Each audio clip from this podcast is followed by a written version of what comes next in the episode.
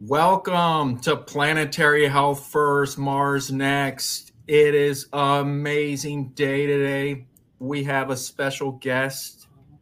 Uh, I guess I can call you all. We're, we're friends now. We're, we're friends and it, hopefully even better friends after this show. Uh, we have a doctor, Mary O'Connor, and uh, we're going to be diving deep on why is there so much unnecessary spine and orthopedic surgery. And it's going to be clearly evidence based i mean we're talking mary she's the chief compliance officer so it's got to be on the up and up. She's a chief medical officer at Vivori health. Um, a little bit about her she's the chair movement is life which is super cool. I'm sure we'll hear a little bit about that and she's also very well uh, experienced uh, with credentials, professor in emerita of orthopedics, Mayo Clinic, which I think we've all heard Mayo Clinic, past professor of orthopedics and rehab at Yale uh, School of Medicine. I'm probably sure you've heard them too. And the past director, Center for Musculoskeletal Care at Yale School of Medicine in New Haven which I'm really super excited you're here. And you did a TED Talks uh, promoting health, your secret superpower. So she lives it, does it. When I was able to get with her as we were, you know, growing our friendship, she does her health every day active. She is part of her agency of health.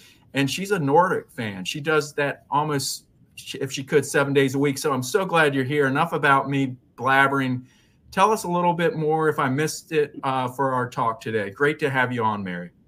Michael, delighted to be with you and, and your viewers, and excited to share with you some of the insights that I have from, from my years of taking care of patients and working in healthcare systems, and how in the company that I'm with now, that I've co founded uh, with Ryan Grant, who's a spine neurosurgeon, uh, we're working to transform the delivery of care to be patient centered, higher quality, evidence based, all the things that you and I would want for ourselves and our loved ones. Well, I am super excited because I feel like I try to handpick the perfect, the right guest, the right topics that I'm living and breathing myself. And before uh, we got on the air, I was sharing about this, which that right there is something that I do. And I'm sure we were talking uh, earlier, Mary and I were talking, and it's potential that one of her healthcare coaches or one of her physical therapists that works with Vivori members might be using this tool to engage agency in many of the other members that are participants with Vivori Health. And so uh, you would think, wow, that's crazy. But it, it it's anyway, so Mary, where where did what I want to know is how did this begin?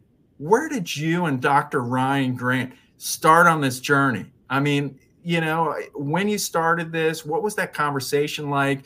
And I would say at that time it was almost crazy. Now it makes sense, but tell us, tell me about that. Well, um, Ryan and I overlapped when I was at Yale, and we both recognize that there are fundamental problems with our healthcare system that are not delivering the kind of care that again that we would want for ourselves for our families and of course that we should want for our patients. And and part of this as surgeons we're both surgeons uh, stems from the fact that there's a lot of inappropriate surgeries that are happening in the musculoskeletal world. And for for viewers and listeners, musculoskeletal means spine, joint, so you could think of it as orthopedics and spine. And and that's really a challenge. It's bad for patients, it's very costly, and patients are not always getting the best care before surgery. In other words, Ryan and I are surgeons. We know that surgery is the right answer for some patients. But we want to make sure that those patients have had good non surgical care first so that we really know that surgery is the next right step for them. Because every surgery carries risk, and those risks can be really significant, right? So that's this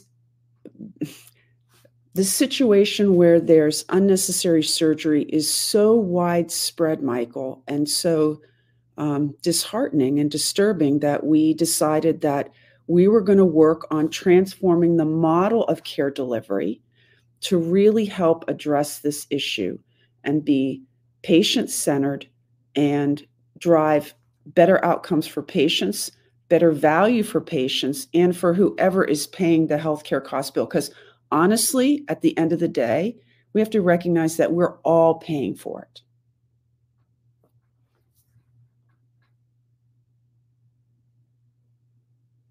Michael, I can't hear you. Yeah, it would help if I'm on off mute. There you go. So, anytime I, you know, venture capital, they're looking at a team to invest in, like you guys knock it out of the park, you and Dr. Ron Grant, Mary, with credibility, right? You're surgeons, you know this field. So I think that to me is such a powerful indicator. I love that. And and so you you always you didn't say surgery, you said unnecessary. So surgery's fine. It's just what can we do? And, and and you're sharing with us that the healthcare system, sadly enough, is failing at this. So um, I'm really glad that you and uh, took this journey. And so tell us tell us what is like some of these unnecessary tell, tell us a little more about that what what what's happening right now in, the landscape. So so i don't view this as there are villains right? And i don't think that that painting different sectors of the healthcare system as the sole culprit of this problem is the right approach. One must recognize that all hospitals and healthcare systems generate their financial margins from surgical patients, procedures, and advanced imaging like MRIs. So there is a financial incentive for hospitals to do lots of surgeries. Now, they need this margin because there's a lot of services they provide for which they're not compensated. And we have to remember that hospitals essentially function as the healthcare safety net in this country. So it's a really complicated situation in terms of when you look at the what's driving it from a financial standpoint. That doesn't, however, make it right. Okay. I mean, I'm just acknowledging it's a complex problem, but that still doesn't make it right. And so we need to evolve the system and we need to provide patients with an opportunity to get better non-surgical care first. Now you say, well, well, what about the surgeons? Are the surgeons bad people because they're doing these inappropriate, unnecessary surgeries? No, I don't I don't demonize them either. We have to recognize that surgeons nowadays are not as well trained as we could be, myself included, on good non surgical care for spine and orthopedic patients. So there's an education gap. Um, that's one of the issues. And surgeons are surgeons. Like, mm-hmm. remember, when you've got a hammer, it's human nature that all the world is a nail. And surgeons can see patients in a more binary view. You need an operation or you don't need an operation, right? If you don't need an operation, I don't need to keep seeing you, right? Go get go to the physical therapist and that may help or may not help. And part of the challenge with physical therapy for a lot of patients is cost, out of pocket costs, and inconvenience. You know, if you go to a physical therapist, you have to drive there, you got to go to the appointment, you got to drive back home. I mean, honestly, that's typically like an hour and a half out of your day. You get on virtually in our systems because we are a virtual nationwide medical practice. Your physical therapy session 30 minutes, right? You can do it from home, do it go in your office. If you're still office based, close the door.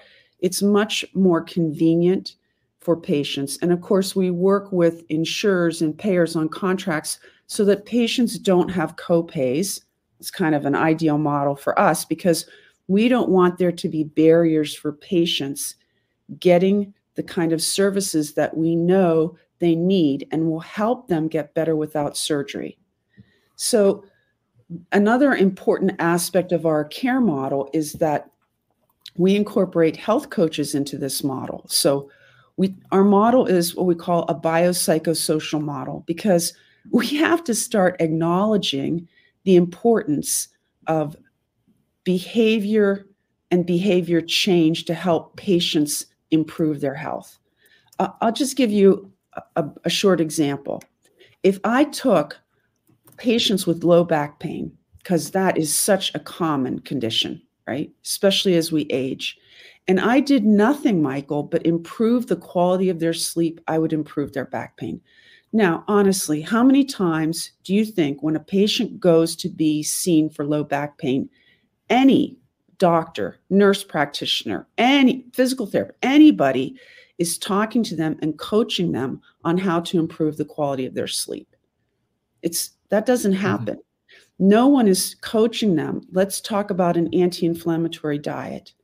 Let's talk about stress reduction if you have stress in your life. And don't we all have stress? I mean, stress is part of the human condition, yeah. right? But nonetheless, these are the things that we leverage in our model because all of these factors is going to help that patient improve and not just improve their musculoskeletal condition like in this example low back pain but help their health overall so that's that's really what we're about mm-hmm. i love the holistic approach that yeah. you take and I love the fact that you use health coaches. I love the fact that you're virtual, and uh, I I imagine you're amassing a really um, powerful library, kind of to empower those coaches. And mm-hmm. then I also want to do a shout out that I think is cool. Um, the Pearl Health and Vori Health. So Pearl Health and ACO. I think I'd love to to uh, you know, I don't want to take us down another thing, but I think the concern I have and why I say that is uh, they have, I don't know how many members they currently um, are overseeing as an ACO or the, I believe it's the ACO reach. Don't want to get too technical in the wood, in, in the weeds, but uh, they are part of a provider group and it seems like if the education piece is there like I guess the challenge is the onboarding of you know Vori Health to to so um, tell me a little bit about that. And I'm sorry if I went down a tangent, but I think that's the hardest thing for people to to have that embedded in the primary care and then also partnered in a way. And I, I feel yeah. like to me, I'm excited about that. I'll stop. Okay. So everybody needs a great primary care physician, right? Everybody should have that. Um, and so we love partnering with primary care docs, primary care providers, whether that's a nurse practitioner. And one of the critical things to understand is that most PCPs are not well educated on musculoskeletal issues. So, again, there's this education gap. And so, in the normal world, what will happen is you go see your PCP and you've got back pain or knee pain, and then you're being sent for x rays and images, and then maybe physical therapy. Uh, but you're not actually seeing a physician that has expertise in non operative therapies. And again, that team that I'm talking about to really help pull all those other levers that are going to help you improve your musculoskeletal condition and your health, right? So so we love working with PCPs. PCPs understand that that we add value to the care of their patients and of course we're sharing our clinical notes and really working with that PCP to help that patient. Yeah, I, I love that. Um, so, what should we be talking about today? What is the most important thing if you could get out there to our audience about what you're doing at Vori Health? I think the most important thing is for patients to really be seeking um, a more holistic approach that really supports them on their health journey. and certainly that's what our model is. Um, but you know, even if somebody didn't come to us, I would hope that they would be looking for that type of support wherever they're receiving their healthcare services. I like the holistic approach. I think it's hard. It seems like that's a really hard thing to design, frictionless. Um, and I and I'm glad uh, that you're you know using the coach, the healthcare coach. Can you tell me about your process, kind of your start to onboard to mm-hmm. to how that looks? Yes, and and I'll make a comment on why it's so hard. Right, it's so hard in the I'll call it the real world of traditional healthcare because the services are so fragmented, Michael, right? You go to one office to see your PCP, right? You go to another office to see your PT. If you even have the ability to have a health coach, you know, where is that health coach located? So it's it's really driving the convenience of that care for patients. So in our model, patients come in, and the first visit that they have is with a physician um, and a physical therapist. And sometimes there could be a nurse practitioner and a physician and a physical therapist. But we are doctor led because patients still need and I think deserve a diagnosis of their condition by the doctor. And then, of course, we're engaging in all of the other services that we provide to help them with that, what we call a care plan. And one of the things that I love about our care plan is it starts with what matters to you, not what is the matter with you, but what matters to you. So let's say you have back pain, right? But what matters to you? Maybe you want to run a 5K. Maybe you want to walk your daughter down the aisle. I, you know, and so we work towards that goal of getting you to be able to do what matters to you. patients need to be motivated to improve their health or their condition, right? Whatever their their problem is. And if you're not motivated, then how are you going to get better, right? If you're not motivated to follow the care plan, then you're not going to improve.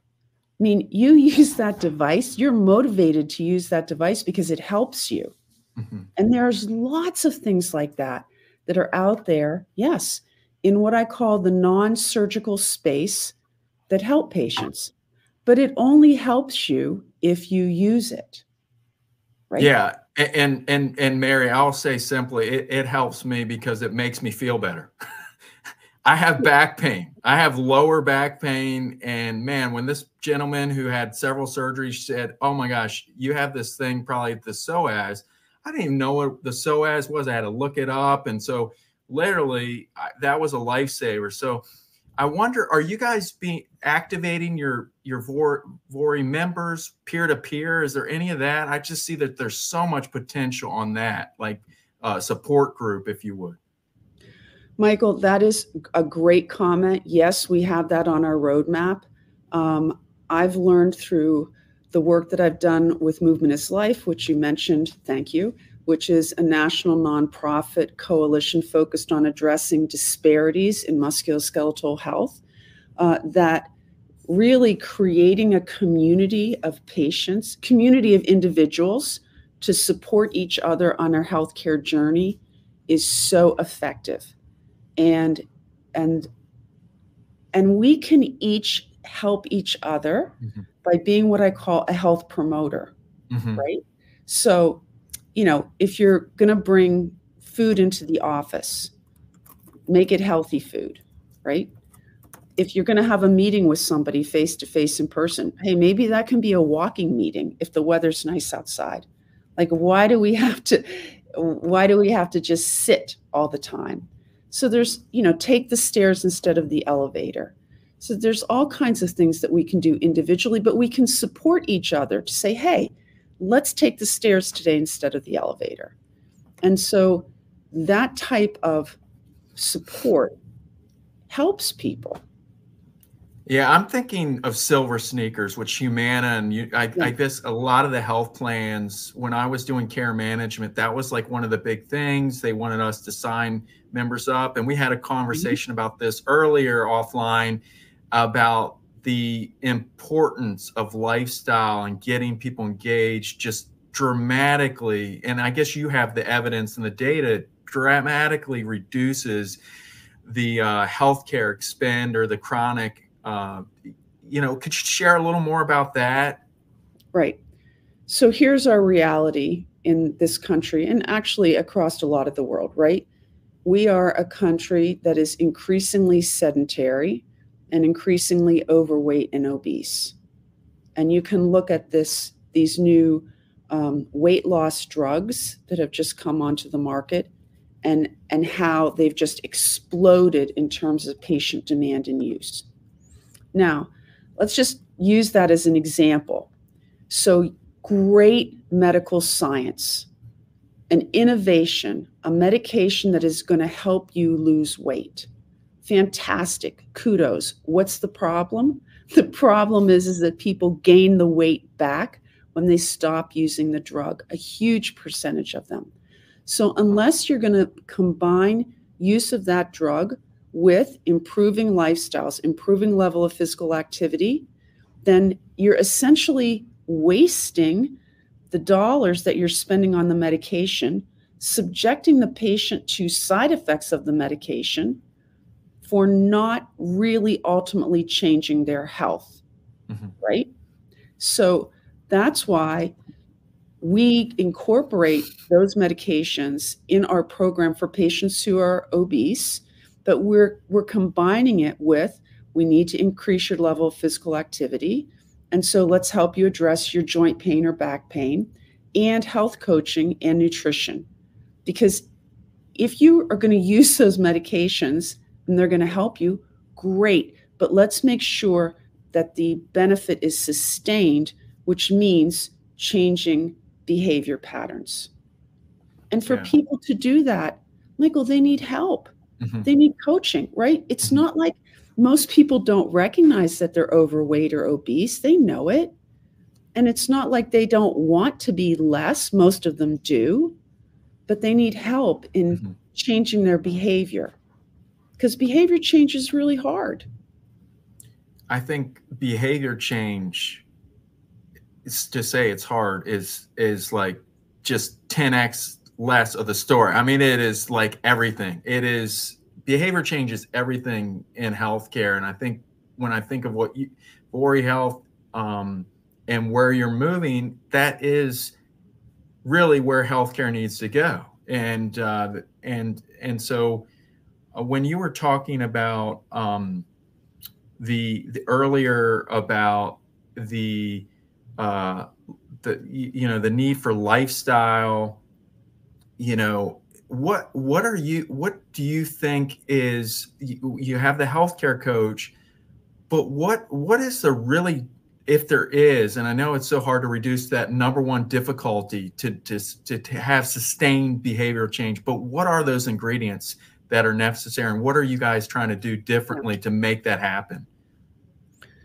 So there's been a lot of science around behavior change, right? And we know that in order to change behavior, you have to start with small goals that somebody can achieve, right? With support right? You can't get there overnight.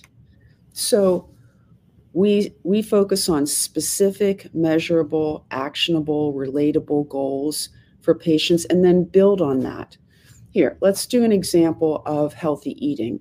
So our health coaches would say, um, okay, Mary, how many servings of fruit and vegetables do you have a day? And I might say, hmm, well, I have an opportunity to improve that, right? and they would say okay let's start with you having one or two and and make the change small and then build on it. And that and that way you can do it. And you can reinforce okay you know what? I actually feel better. I'm eating healthier. I feel better. And i can do it. You can't just make huge changes immediately. That that doesn't work. And so that's why all these new year resolutions fail right? Because people people have these big goals right i'm going to go to the gym 5 days a week and they do that for the first couple weeks and then they fall off so you yeah. have to you have to have a reasonable goal. You want to make the pathway to achieving that goal as easy as possible. So reduce the barriers. You know, one of the reasons why, well, I enjoy exercising, but one of the things that helps me do consistently exercise is I use that time to watch a show. So mm-hmm. when I'm on the machine, I've got my iPad, you know, I'm watching a show that, or a movie that interests me. And so that makes it more enjoyable for me to do it. So you find those things that help people make the change more enjoyable. And then you you build on that. Yeah, I love what you're saying. I don't know if the what the behavioral principle is, whether it's pairing. I know I've read some different books. I remember they were trying to say about like changing habits, like pairing it with something you're already doing, like every time you brush your teeth, which we hope most people do at least twice a day. But you pair something that you're going to change. I think what you are doing with the Netflix, you you know, you you have an amazing show that you love, so you just pair that with exercise. So um, and I love how you say just making it super simple with just you know starting something really simple. You know, correct, correct. Shrink the change, shape the path, um, and then align the emotion, which is which is actually a book called Switch, which is one of my favorite books by uh, the Heath brothers, Chip and Dan Heath, and and so the emotional part is really important, right? You have to get your emotional self, your heart aligned with what your brain is telling you to do. So for some patients, that again, I'll go back to our care plan. That's why we start with what matters to you, because what matters to you is what is in your heart, right? Your emotion. Mm-hmm. And that's what you need to really sustain behavior change. Yeah, if you're not intrinsically motivated by something, you're probably not going to get much behavioral results at it. So I love that um, part in talent acquisition or hiring. Try to figure out what a person innately loves to do. and if that's aligned with you know then you're not they're not working i mean of course there's work we have to do but if someone's interested in xyz they're going to be very productive you know and so um you know that delight in what you do. What i'd like to just change topics really quick because you are a company you're raising capital you have obviously talking about goals. What's on your map for 2024 for Vori Health? What would you like to see uh, you know happen this year? What is happening this year? You got great news. Yeah we're um, we're growing. Uh, we have many new contracts that are going live uh, that now, January of 2024. So that's very exciting because you know our goal is to empower humanity to lead healthier lives. So, uh, so I'm I'm living the dream, Michael. You know, I'm transforming the delivery of musculoskeletal care, something I've been passionate about my entire career, and you know, I recognize that in order to do this, I had to step out of the traditional system. Um, so there we go. I mean, we're we're growing. Anybody out there that's interested, just reach out to me. Um, we recognize the need for payers and insurers to not just provide great services and care to their members, but also to control costs. Because mm-hmm. again, I go back to we might think that it's the insurance company that's just paying the bill. But at the end of the day, that is reflected back to the patient or the member in higher out of pocket costs, higher deductibles. And we know that medical debt is a huge reason for bankruptcy, for personal bankruptcy mm-hmm. in this country. 67%, I think I just looked at it. Right. So like what are we what are we mm-hmm. doing? Yeah. Right? This is not yeah. working for the country. Yeah. It's not working for families. And working class families, right? They they're living paycheck to paycheck. Yeah. So, you know, we we've got to support healthcare in a in a more sustainable, patient-centered, and value-driven way for everyone in the system and keep patients at the center of all that we do. That is our moral compass, and we and we can't lose that. Now, at the same time, this is one of my favorite Mayo Clinic quotes, right? Remember, I was at Mayo Clinic for a, a long time. So there was a nun, remember, Mayo was run by the Good Sisters for many, many decades, probably over a 100 years. So Sister Generose was the last nun who ran one of the big hospitals at Mayo Clinic Rochester, where I trained. And she has a famous quote no margin, no mission. Meaning, if you're not making a financial margin, you can't keep your doors open to serve patients. However, people will often forget the second part of her quote, which is no mission, no need for margin. So if your mission is not to serve your community and patients, you don't need to make money? No margin, mm-hmm. no mission, but no mission, no need for margin. So we recognize you have to be financially viable or you can't take care of people. But at the same time, your mission has to be to serve the community and to serve your patients. It's like so the Hippocratic, it's the, the oath that you you swear as a physician. I mean, really. Right. So we we stay true to that at Vori Health. That you know, I I, I love that you shared what is unfortunately we don't hear the other part. We we hear like no margin, no mission, but you really unpacked what we really need to hear more of because it's really the mission. If you don't have a real mission to serve and do, you know, that's what healthcare really is to make to heal, right? Um, and so I have a weird, like a question that I'm sure you or your co-founder would know because you guys are super wicked smart. What is the percentage of surgeries that go south? And let's just take back. It seems like everyone that has a back surgery is not just had one. They're like, my gosh, I'm on. So, uh, I, and I don't want to be a nasty person, but just what is that number? Just that you know on from your data. Okay, so we know that about half, fifty percent of low back surgeries are inappropriate or unnecessary. So that's just a shocking number, just in and of itself. And that again goes back to patients are not getting adequate non surgical care. Some patients are looking for the quick fix, right? Just do an operation on me, make me better. And and sometimes and again, like Ryan and I are not anti-surgery. We're both surgeons. We're just anti-inappropriate surgery. But if you look at patients that have had low back surgery, five to seven percent of them are back in the operating room for a second operation within a year. That is just, I, I, I, I find that number just so incredulous. It's so shocking to me that I, I'm surprised every time I say it. That's so huge. Five to seven percent, almost, you know, ten percent. I mean, I have, you know, but just yeah.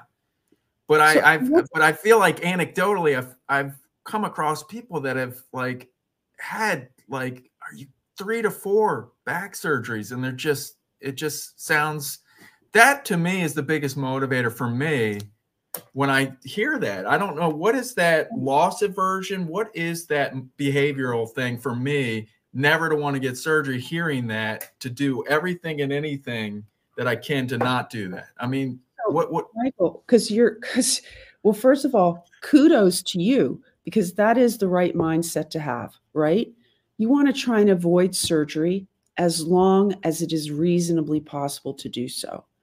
One of the challenges, particularly with patients with back problems, is they get an MRI, and MRIs are amazing. Okay. Like MRIs were developed during the span of my medical career. And it's it huge, huge innovation. The challenge is that everybody who's older, all right, I'll say over 35. Okay. I mean, like so right, we're included in this. We're included, right? Everybody who's quote older that gets an MRI of their spine, guess what? There's something abnormal on it mm-hmm. because our bodies change, our bodies age, and we know that there is a surprisingly high lack of correlation between what you see on the MRI and actually why the patient's having pain. But when you go to see the spine surgeon, you have back pain, they look at your MRI and there's something abnormal on it. Then there's a surgical target. There's something mm-hmm. I can say to you, oh, Michael, you have back pain because you have a herniated disc. Your disc is herniating or you have arthritis. Okay. And I and we can address that. We can fix it by doing an operation. For some patients, again, that's the right thing. But for a lot of patients, they could improve without surgery. Mm-hmm. Now, are you ever going to have a back that's the spine that you had when you were 20 or 18? No. But you know what? Surgery is not going to give you that either. Mm-hmm. Right? Mm-hmm. Nobody's going to be able to give you the spine or the knee joint or whatever that you had when you were young. Mm-hmm. So, again, it's looking at all of these factors and understanding that we need to do a better job of helping patients improve without surgery and using surgery as the tool when it's appropriate. Mm-hmm. Yeah. Wow. Well, this is, I'm so glad you said yes and came on. Oh, well, my pleasure.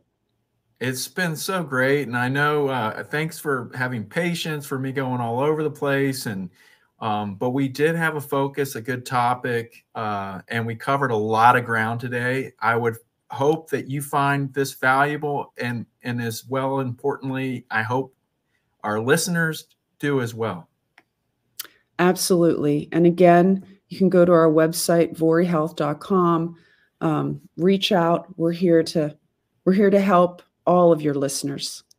Awesome. Well, it has been an amazing time today having Dr. Mary O'Connor, the co founder of Vori Health, who's super well trained and knows everything orthopedic surgery and says, Hey, why don't you take a second thought on that? Let's give you Vori Health. Let's go through everything with our health coaches, do everything you need to have done to then see if surgery is the right way to go.